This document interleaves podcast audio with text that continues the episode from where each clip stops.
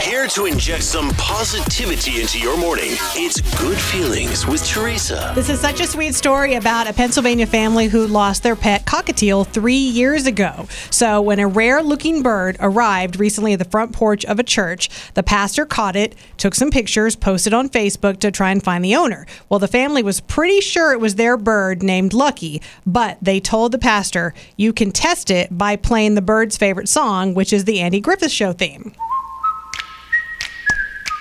Immediately, the bird started dancing. He began to bop up and down and whistle, and they knew, okay, that's our bird Lucky. That is so cute. What a great story. You know what else is a great story? Um, you know why Tara loves this song? Because her first crush was on this show. Who did you used to have a crush on growing up? Barney Fife. That is the weirdest thing ever. It's not weird.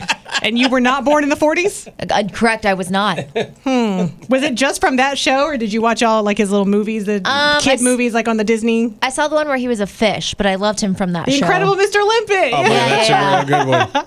And McDonald's has something very cool. And this is not a normal good feeling story, but it gives me a good feeling because anytime there's food delivered to my door, that's amazing. So McDonald's has something called the McDelivery detector. It is an actual smoke detector, but it looks like a Big Mac. And whenever smoke is detected in the home, as if you've burned your meal, it immediately will send a predetermined order to your nearest McDonald's and it will show up on your porch. Now, unfortunately, right now it's only limited in the Netherlands, but this needs to catch on and come to Shawnee, Kansas. Amazing. Not that I burn my food often, I just call Grubhub, but either way, it's nice to have a backup, right? It's very cool.